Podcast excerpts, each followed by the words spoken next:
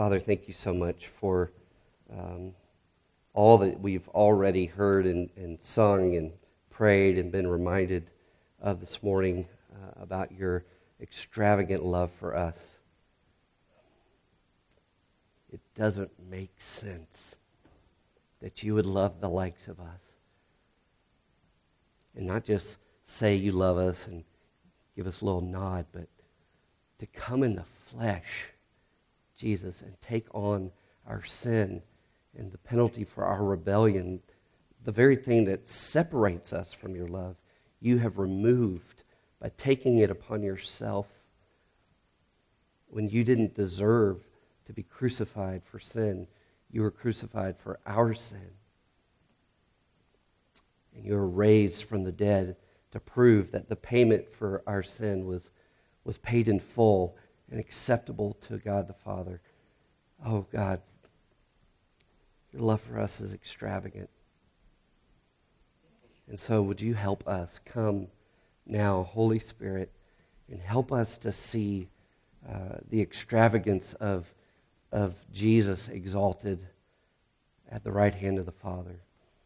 Holy Spirit, we know that your, your desire, your job is to, is to help us see Jesus, to put the spotlight on him. So, would you come and do that?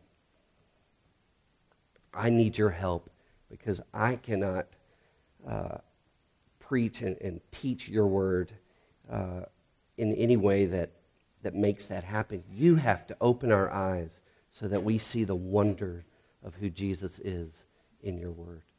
So we ask that you would do that this morning. In Jesus' name, amen. I wonder if you have ever been accused of being so heavenly minded that you're no earthly good.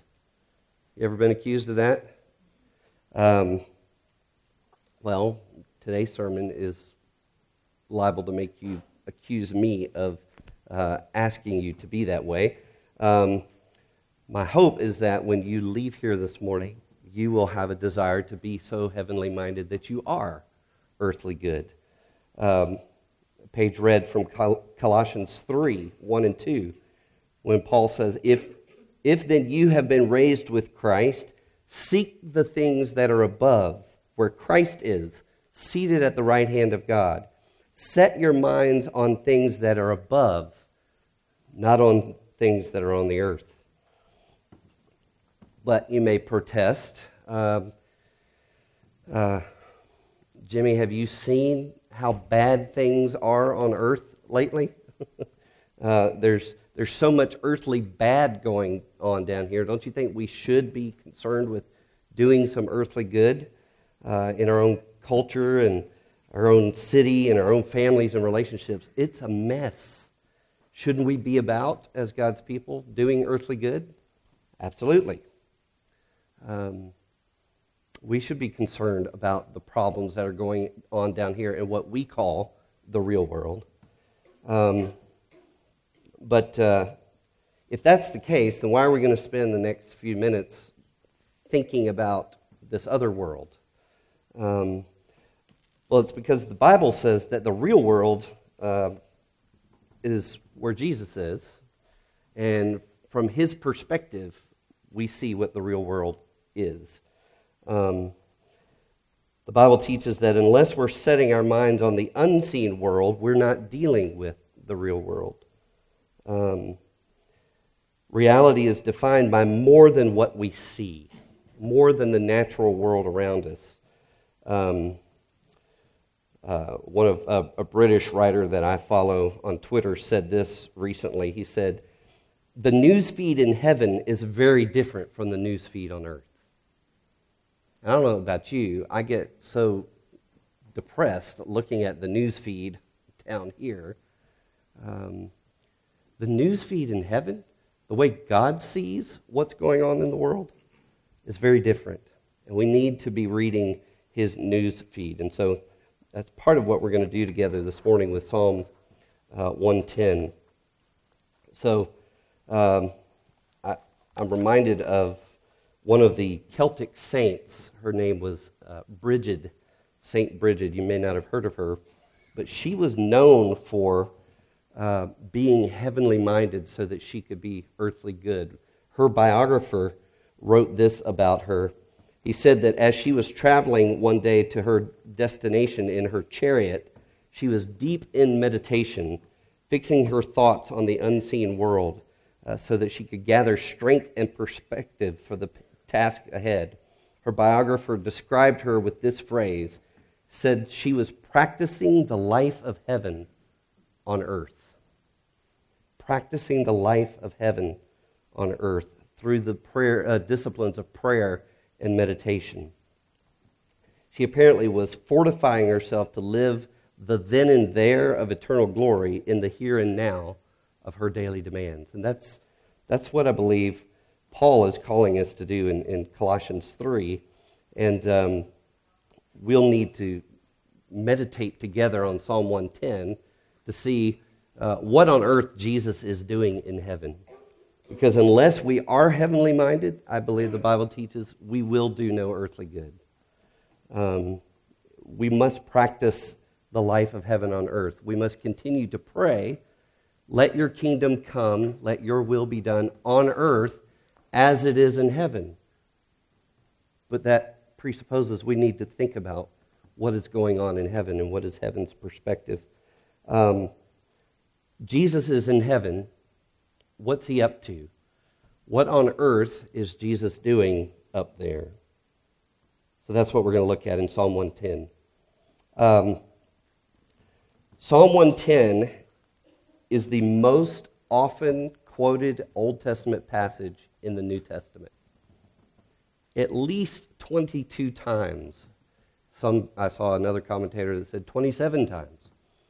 Psalm 110 is either quoted or alluded to by the apostles or Jesus, and all of those references connect Jesus with Psalm 110. So, of all the messianic psalms, this one is clearly about Jesus because Jesus himself said that uh, he told the Pharisees, David in the Holy Spirit said, The Lord said to my Lord, Sit at my right hand until I make your enemies your footstool. So Jesus himself uh, knew that Psalm 110 was all about him. So, what we're going to do very quickly, I hope, uh, very quickly, is to look at five things that Jesus is doing in heaven right now that make an impact on us as the church on earth. Now, in your program on the, on the notes page, um, I failed to put the fifth one, so I'm going to go ahead and tell you what all five of these are, and, um, and then we'll go back and look at them each pretty quickly. Um, what, is, what on earth is Jesus doing right now in heaven? Right now, every day, hour and minute, Jesus is doing five things. He's sitting exalted, he's subduing enemies, he's sending emissaries He's shattering evil. And the fifth one that's not in your program is he's securing eternity. He's doing those five things. Let's, let's look at those. Um, and, and these are things that we can use as we're praying and meditating on what is Jesus doing, and especially on behalf of his church. He's sitting exalted. Verse 1 of Psalm 110 The Lord says to my Lord, Sit at my right hand until I make your enemies your footstool. What does it look like for Jesus to be sitting at the right hand of God? Where, if we're supposed to set on our minds on things above, uh, where Jesus is seated at the right hand of God, as Paul said, then what? I've, I've got to have something to set my mind on. So I would commend to you Revelation 4 and 5. Um, I'm not going to read those right now, but I would commend that to you this afternoon or sometime this week. Read Revelation 4 and 5. It's that incredible description of what's going on around the throne of God right now.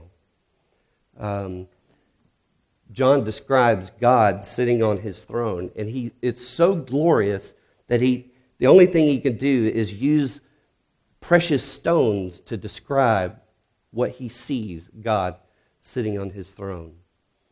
And then there's the 24 elders. I'm not going to explain what all these are right now, but the 24 elders are surrounding the throne, casting their crowns before him.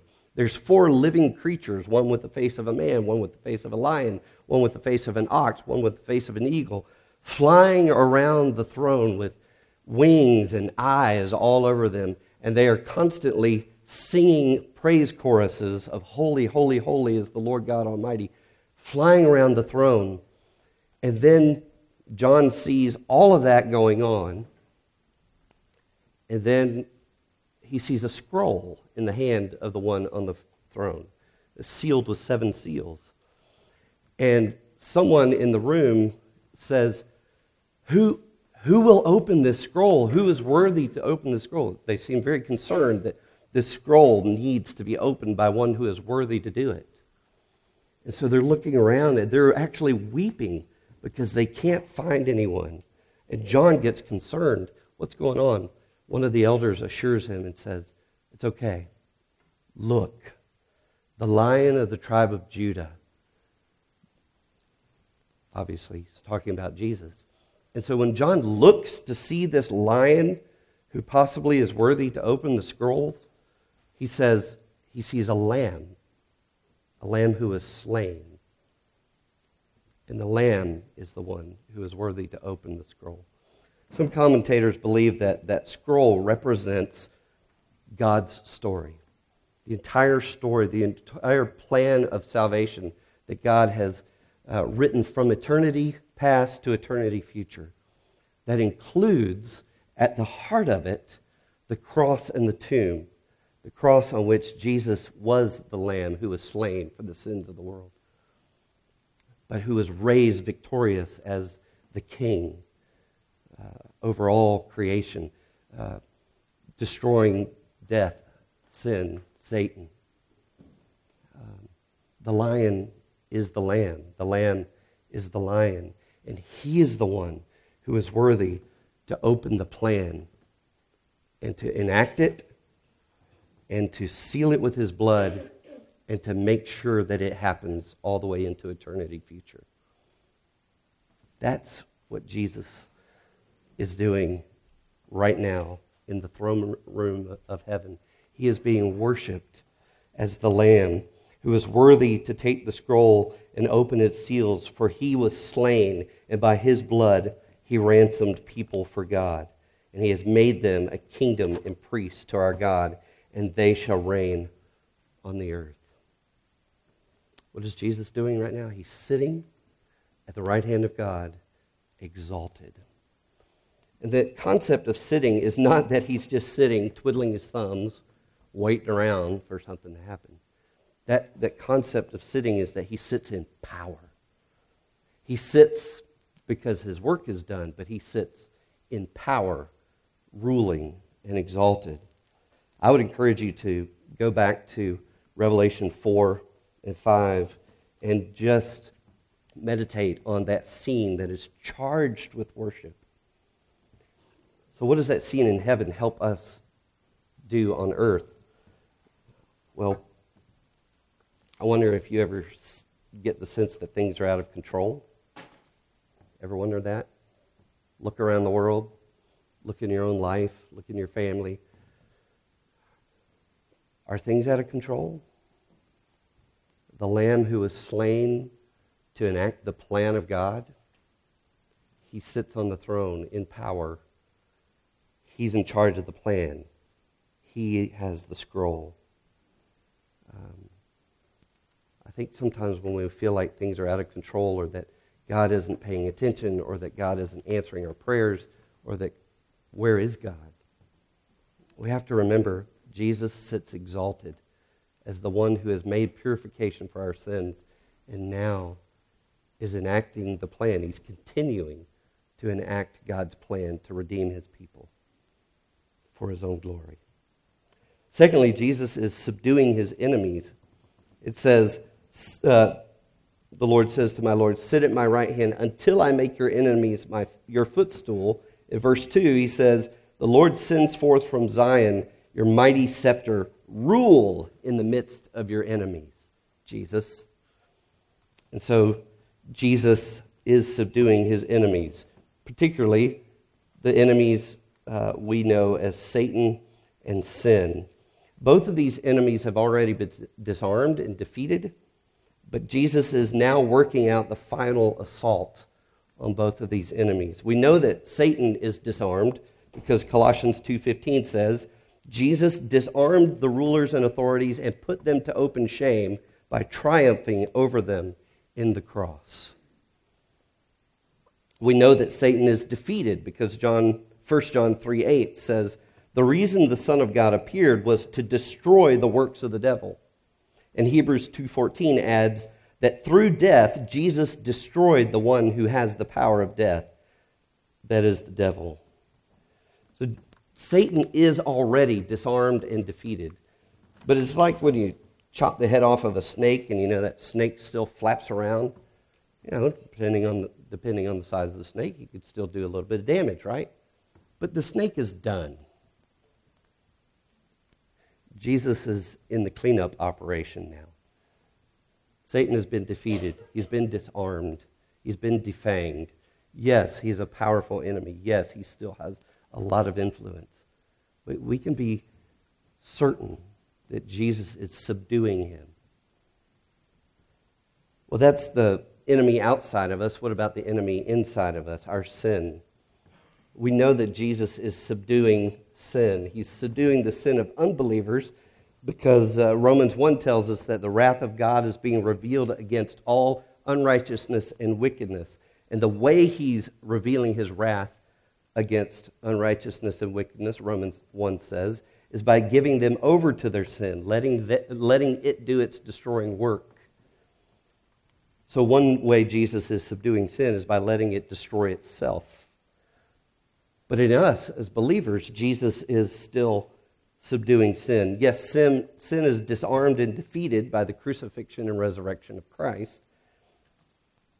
Romans 6 says, Sin is no longer your master. It's no longer, it no longer has dominion over you. It's been crucified with Christ. So consider yourselves dead to sin, but alive to God in Christ Jesus. Sin is disarmed and defeated in us. But Jesus is continu- continuing to subdue it.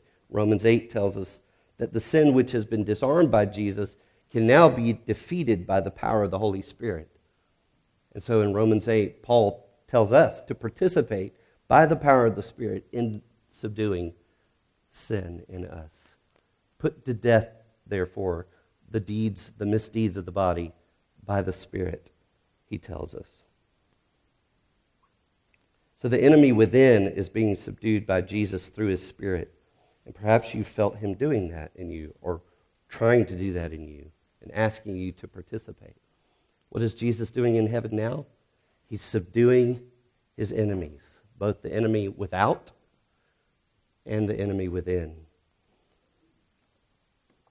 Jesus is also sending emissaries. I had to find an E word that meant missionary.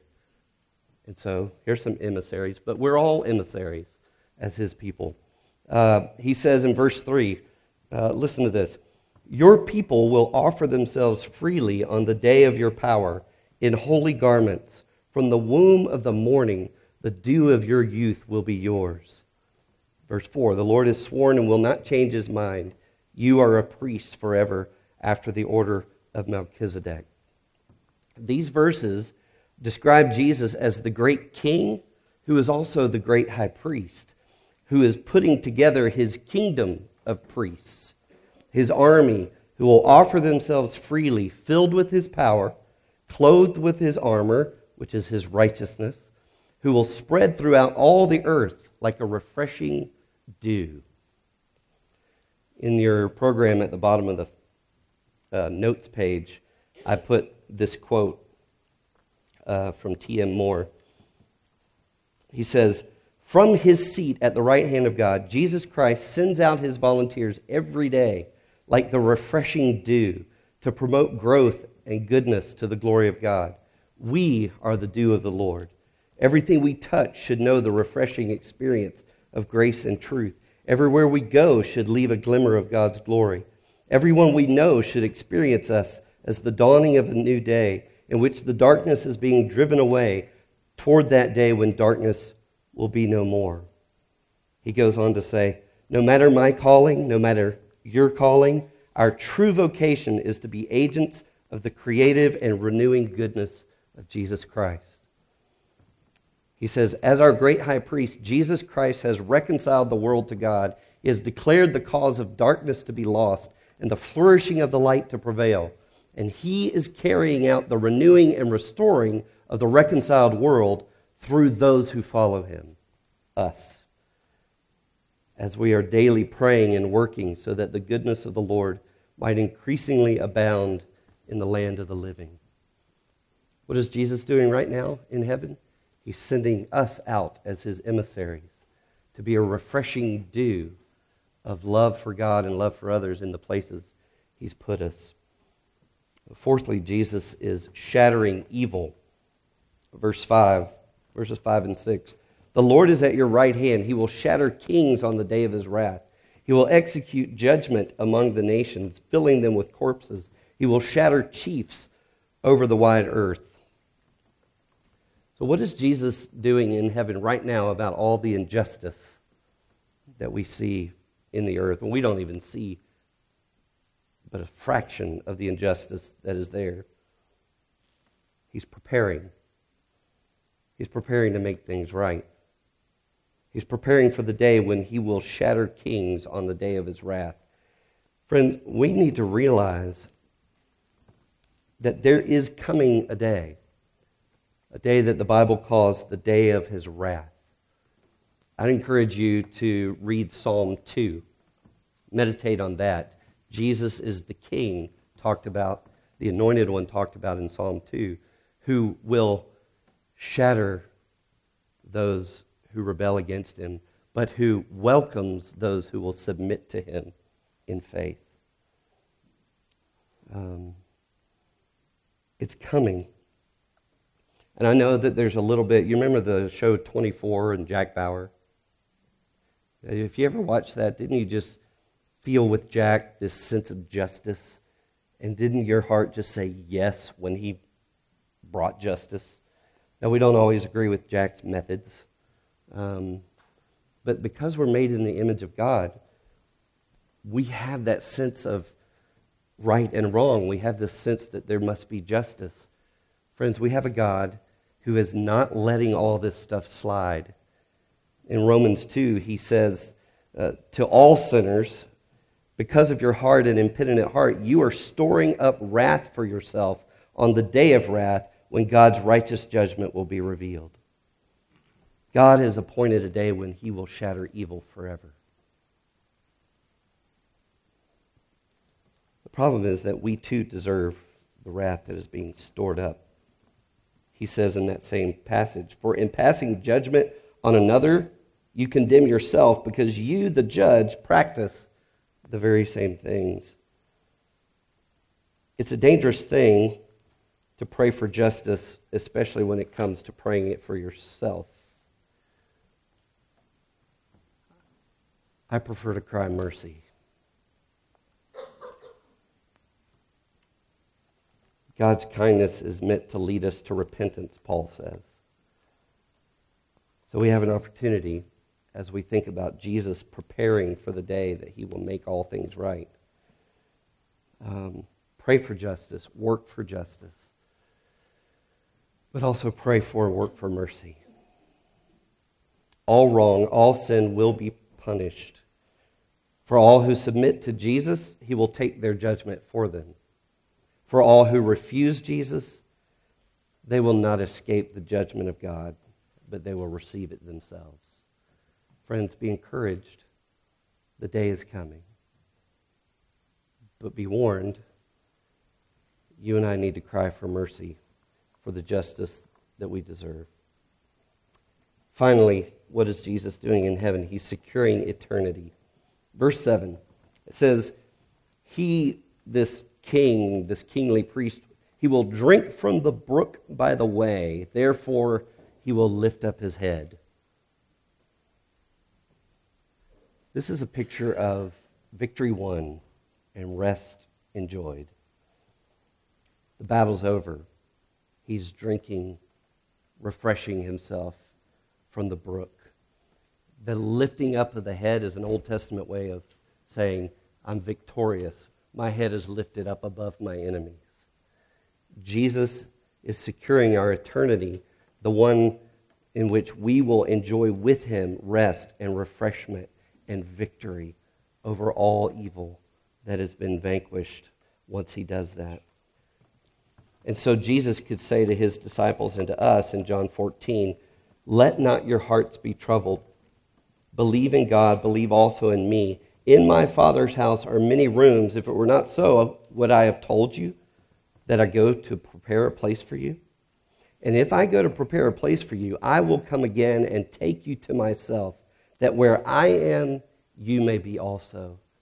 Friends, Jesus is securing your eternity where you will, as Revelation uh, 21 and 22 say, you and Jesus and all of us together who belong to him will drink from the river of life that flows from under the throne of God. And we will rest and be satisfied that he is our victorious king. So that's what Jesus is doing that has an impact on what we're doing now on earth. He is sitting exalted. He's subduing his enemies. He's sending emissaries. He's shattering evil. And he's securing our eternity. And he asks us to set our minds on that, or else we will be no earthly good. Here's a really crude example of how that worked for me last night. Last night, I was in a foul mood. Shocking. Um, my dear wife was asking me to help her do something that she had wanted done for a while clean out the garage so that when our children come home from college and bring all their stuff, we have somewhere to put it and I just, I just did it and was mean and nasty, wasn't I? She's smiling. And um, I didn't want to do it. I just didn't want to do it. And she, she was very wise. She said, Well, we're not going out to eat until this is done. She knows how to motivate me. So, but I was just, Ugh. and at some point, not soon enough, I was outside and I, in the garage, and she was inside, and I just thought, I guess the Spirit said, "Huh, what you preaching about tomorrow?" Psalm one ten. What is Jesus doing in heaven right now? And I, I couldn't get past sitting exalted. How can I act like this when the one who loves me and loves my wife and has served me by making purification for my sins and now sits at the right hand of God, enthroned in honor and power. And I imagined, I imagined him going, Jimmy, come on. It's just the garage. I love you. I love you. I'm with you. I'm for you. I'm not against you. Think big picture. You just want to be comfortable. Come on, serve. I couldn't get to the other four.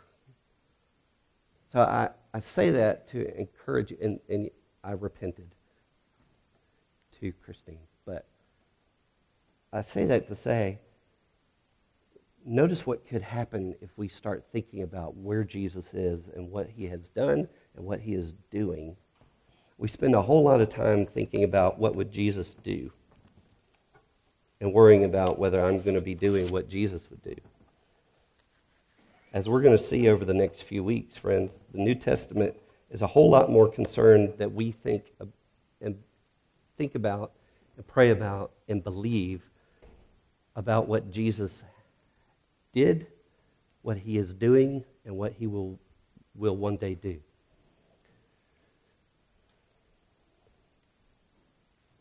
Faith is thinking about what Jesus did, what he's doing. Hope is faith in what he will do. Love is what we're supposed to do in the meantime. Um, the only way I can love, the New Testament teaches, is if I'm convinced that what Jesus did, is doing, and will do is true and that He's for me and not against me. Um, so I commend to you uh, Psalm 110. That think about what on earth Jesus is doing in heaven.